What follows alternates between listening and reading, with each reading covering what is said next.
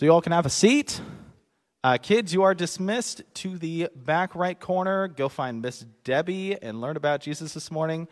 And while they're doing that, I would like to invite uh, one of our elders and my good friend, Trevor Russell. Let's give him a round of applause.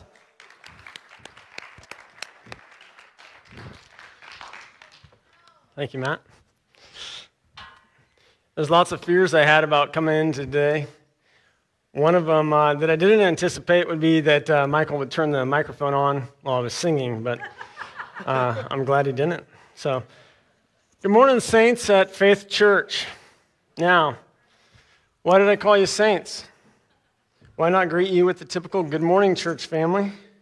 Or good morning, friends and family? Or good morning, my beloved? I called you saints because it's the most accurate thing to call you.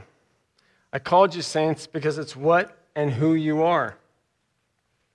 A biblical definition of saints is holy one, someone who is set apart for God's special purposes. Paul, when addressing the people in his letters, never uses the word Christian, always saints. And in 1 Peter chapter 1 verse 1, uh, he writes the letters to the exiles to the foreigners, to the sojourners, to the outcasts, to the misfits. I often admit, sometimes as a Christian, I feel out of place. But a few chapters later, Peter says this You are a chosen race, a people of his own possessions that you may proclaim the excellencies of him who called you out of darkness and into light. To proclaim his excellencies, or perhaps we could say to proclaim his glory. So I call you saint because that's what you are. God alone has made you one, and God alone, I pray, is making you into one as we speak. My name is Trevor. I'm one of the elders here at Faith Church. And uh, Derek asked me to lead us this morning in worshiping through teaching. I know Pastor Jake likes to get up here and talk about how stoked he is to be here. Uh, I'm a bit nervous, to be honest with you.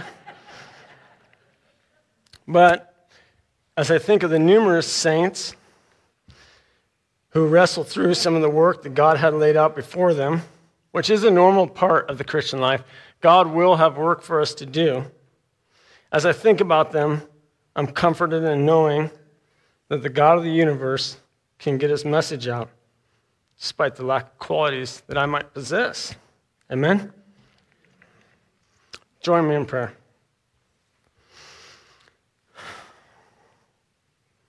Heavenly Father, if, if you counted our iniquities against us, who could stand before you? If a holy and perfect God never extended grace, who as a sinner could produce one sermon that would be pleasing to you? But lucky for us, you're not that kind of God. You're a God of love. You are love. A God that loves to pour his grace out on the undeserving. A God that loves to reveal much of himself to us. Father, I pray for myself and for the gathering of saints now, that we would so delight in standing under the waterfall of your amazing grace. Amen. Okay, we're wrapping up the uh, last part in our He Came series. It's our fourth week in the series, and I know that we missed last week, but um, anyway, uh, as we, it's been a great series as we look at the many reasons why Christ came. And the text for us today can be found in John 6:38. John 6:38. I'm going to read that to, right now. Uh, it's only one of many texts we'll be in today, but um, turn there in your Bible or your digital app.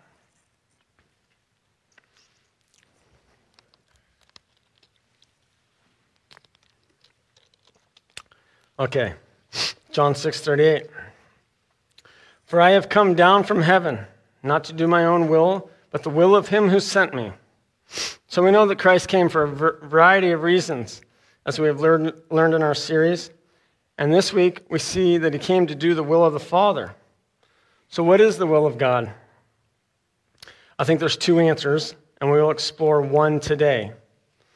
The will of command, which is the Ten Commandments, just as an example, where God speaks or his word commands something of this. We have a certain level of control in this. You can either keep his command or you can break it. In God's will of command, we play an active role. And then there's the will of decree or sovereign will, which is the will we will be exploring. And I couldn't write that sentence any dorkier, but that's the way it came out. I believe you have little control in this. I actually believe you have zero control in this. God's ultimate will will be done. The overarching plan of the entire Bible is a plan of salvation. From the very moment that sin enters the world, God's plan A is set in motion. God knew all the way back in Genesis that salvation would be needed for his people, Jesus being the cornerstone, the key piece of it all. So let's look back at our text today and see if that rings true. I'm going to read a little bit deeper into John 6:38 and I'm going to go all the way to 40. So, for I have come down from heaven not to do my own will, but the will of him who sent me.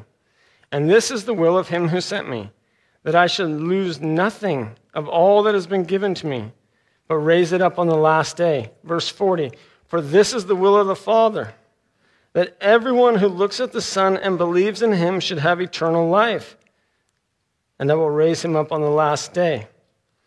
Christ came to fulfill God's overarching salvation plan by being willfully submissive to the call. Why, though? Why send Christ the way he did? I expect some of our answers to be things like this to save us from our sins. He came to gather lost sheep. Some may say he didn't just come to correct us of our bad behavior, but he came to make us righteous. And we know that Christ did come to do these things. But rather than ask why he came, perhaps the better question is to what ultimate end did God have in mind when he sent Christ? The great theologian Jonathan Edwards says this It is manifest from Scripture that God's glory is the last end of the work and redemption by Jesus Christ. In other words, God's ultimate end for sending his son to earth was to glorify himself. Verse 40 in our text today just begins to graze this idea. For this is the will of the Father, that, now underline, Everyone who looks to the Son and believes him should have eternal life. God's will is that you would look at the Son and see his extreme value, his worthiness, his righteousness, his glory. And Christ loves nothing more than to make God look like the most holy being in the universe. Simply put, God loves to glorify God. Derek preached a, a wonderful, doctrinally rich sermon on this nearly a year ago out of the Knowing God sermon series. The sermon was on God's independence. You can still find that in our audio library on the church website. It was preached November 15th, 2020, I believe. In that sermon, he, he highlights how God is set apart, how God is holy and deserving of worship, that God is not an egomaniac, but rather the only thing in the universe that's actually worth worship and praise. If God could delight in anything more than himself, that thing, that object, would be worthy of worship. But of course, there's nothing that fits this description. You shall have no other God before me, Exodus 23. God is relentless and self exalting. The Bible demands that we praise and adore him. God cares immensely about his reputation, his, right, his righteousness, and his glory. The ultimate end of Christ coming to earth was to glorify the Father. This involved leading a perfect life, it involved establishing God's word, it involved bearing the sins of the world, it, for, it involved forgiving those who have turned from him, It involved shepherding those who turned to him. But in all those, the ultimate end was to give God the glory.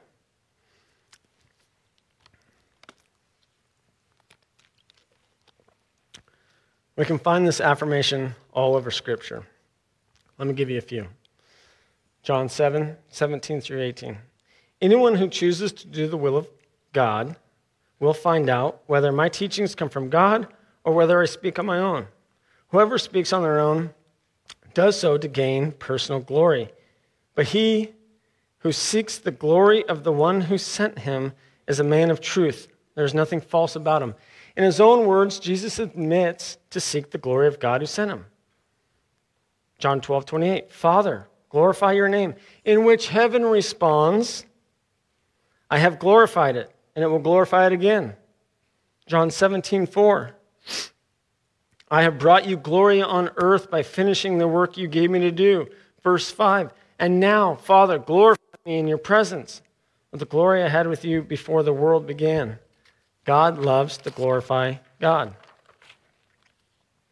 Now you might be saying, okay, Trev, I get it. Christ's ultimate purpose was to glorify the Father. But I'm just a little old sinner. Surely I'm not called to this. Our self centered nature has trouble comprehending that salvation is not about us, it's about God. Salvation is about God and the demonstration of his glory. Psalm 79 9. Help us, O God, of our salvation. For the glory of your name, deliver us and atone us for our sins. The truth of the matter is this you were not created to glorify you, you were not created for you. You were created to reflect God's glory. Isaiah 43 7 reads, Everyone who is called by my name, whom I created for my glory, whom I formed and made. The purpose of your life is to bring God glory. Ephesians 1:12 so that we who were the first to hope in Christ might be to the praise of his glory. I admit that this is a constant battle of sin in my life. I want to make Trevor a bigger deal than what he is. I often search for my own glory. I search for the praise of others. I'm selfish. I'm prideful. I can be arrogant. And I need Christ every minute of my life. I need the Holy Spirit to constantly be working my life, revealing the wondrous riches of Christ. Because left alone, I'd walk out on them.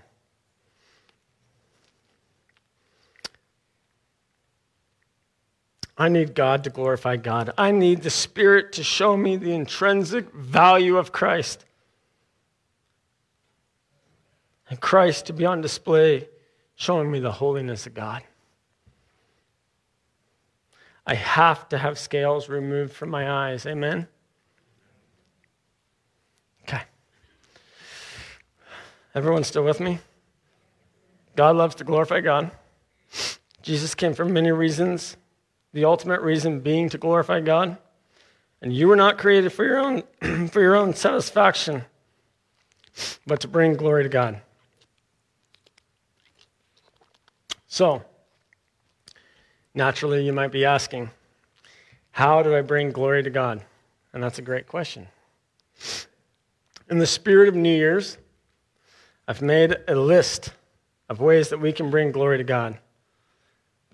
But before I tell you what those are, I just want to throw this out there. This is not a legalistic way to be a better Christian or 10 easy steps to a better life, or if I do this, Jesus and God will love me more. These are biblical examples of how a life that has been made new by Jesus expresses its love for God's grace that He pours out generously. I'm going to say that again. These are biblical examples of how a life that has been made new by Jesus expresses its love for God's grace that he pours out generously. I'll start with number 10 and end with number 1. And yes, there is a number 1. I believe there is one thing that brings God the most glory. Personal opinion, though. So, whether your New Year's resolutions include losing those 15 annoying pounds, or playing guitar, or learning a new language, or reading a book a month, or whatever it might be, I want to strongly encourage you to make strides in your walk with the Lord this year. Find ways to bring Him glory and honor. You were created for it. I think I speak on behalf of all the elders when I say I'd rather see you take five baby steps in holiness than watch you run a marathon for man. Two of the biggest downfalls in all of humanity are a lack of passion for God's holiness and a lack of passion for killing sin. I'll say it again. Two of the biggest downfalls in all of humanity, whether you're a believer or not, is a lack of passion for God's holiness and a lack of passion for killing sin. The better you know the one, the easier it is to kill the other. Number 10, praise him with your lips. My lips will glorify you. Psalm 63 3. Have you ever been around someone that is just a constant fountain of blessings? It's like they're never down, they're always up. There's two things about those people one, they're addicting, and two, they're annoying.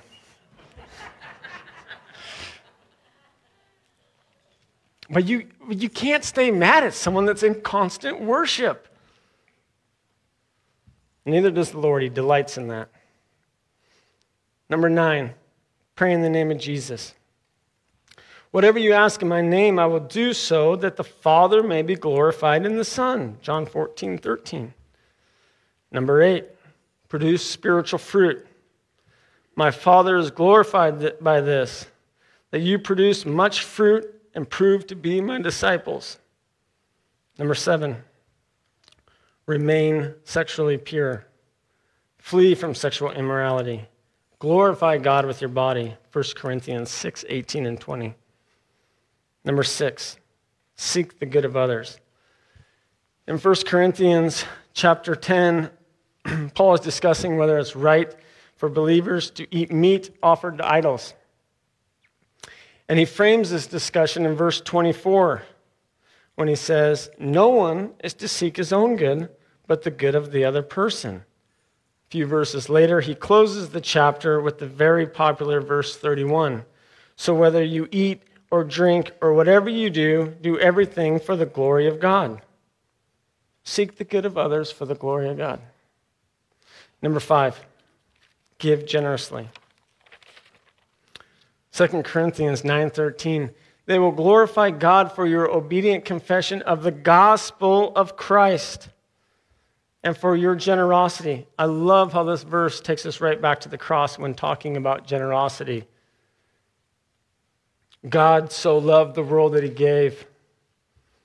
We've heard it several times here at Faith Church that you can't outgive God. He's the ultimate giver. Be like your father, image bearers. Be generous. Number four, live honorably among the unbelievers. Conduct yourselves honorably among the Gentiles, so that when they slander you as evildoers, they will observe your good works and will glorify God on the day he visits. That's 1 Peter 2:12. Jesus says, "Let your light shine before others, so that they may see your good works and give glory to your Father in heaven. Matthew 5 Number three, be faithful when persecuted. But if anyone suffers as a Christian, let him not be ashamed, but let him glorify God in having that name. Oftentimes, when we're persecuted, our first reaction is, I don't deserve this. I don't deserve to be treated like this. But with maybe a time to think about it, the mature Christian will respond with, I don't deserve to be treated like this. I don't deserve to resemble Christ in any way. When Peter was nearing his death and was uh, to be crucified, he asked him to crucify him upside down. He didn't find himself even worthy enough to suffer in the manner of Christ. The way you suffer brings God glory. Number two, face death with faith. Jesus predicted Peter's death and that he would glorify God in his death. That can be found in John 21 19.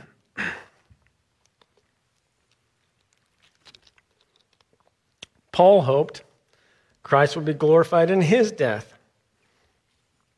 We can show God to be great in the way we approach death because we know to live as Christ and to die as gain. When Billy Graham was nearing the end of his life, he said, In a while you will hear rumors that I've died. Don't believe him for a minute. Saints, death was defeated. We have a champion, and Jesus is his name. When we die, we blink, and then Jesus. That's what the death of a saint looks like. There's nothing to fear in that, N- nothing but hope. Okay. Number one. Number one thing that you can do to bring God glory give your life to Christ. Just think about this. You were dead in your trespasses. Capital D E A D. No pulse, no consciousness about Jesus. Ephesians is very black and white with the language here. You were dead, and then Christ injected you with life. You needed medicine, and He injected you with the revelation of Himself. You were blind, and then you saw. I'm sorry, but you cannot rob Him of this glory. You were lifeless, and Christ made you alive spiritually. His sovereign will at full force on your life. The snake crusher's heel slamming down on death, creating everlasting life for you. There is nothing that brings glory to God more than that. There's no greater example of God's glory than the conversion of an unbeliever to a believer. Everything in front of the cross points to the cross. The entire Old Testament is begging for Christ. Jesus comes and performs the most God glorifying task of his earthly ministry, which puts us in line with God, making all that was broken fixed, making a way to even approach him and be in relationship with him. Nothing is more glorifying than the Spirit of God revealing the beauty of Christ, who is the physical, earthly image of God. Ask the Spirit to drop scales from your eyes. Ask to be brought in near. We cannot change our past, but friend, today you can change your eternal trajectory. C.S. Lewis says that you've never met a mere mortal. We're all headed somewhere. Ask Jesus to be Lord of your life. There's a day coming when every knee will bow and every tongue confess. And I am begging you, please join the saints in crying out, Holy, holy, holy is the Lord of hosts. The whole earth is filled with his glory. Let's close in prayer. Heavenly Father, Lord, the darkest day in humanity, your glory shined brighter than anything. Lord, I thank you for, uh, for writing this message. I thank you for uh, being with me. Lord, I pray that the saints here would be uh, strengthened and encouraged by it. Lord, may we go out and live lives that bring you honor and glory. May we live out our reef, our uh, created purpose. Lord, be with us now. Fill us with the Spirit. In your heavenly name. Amen.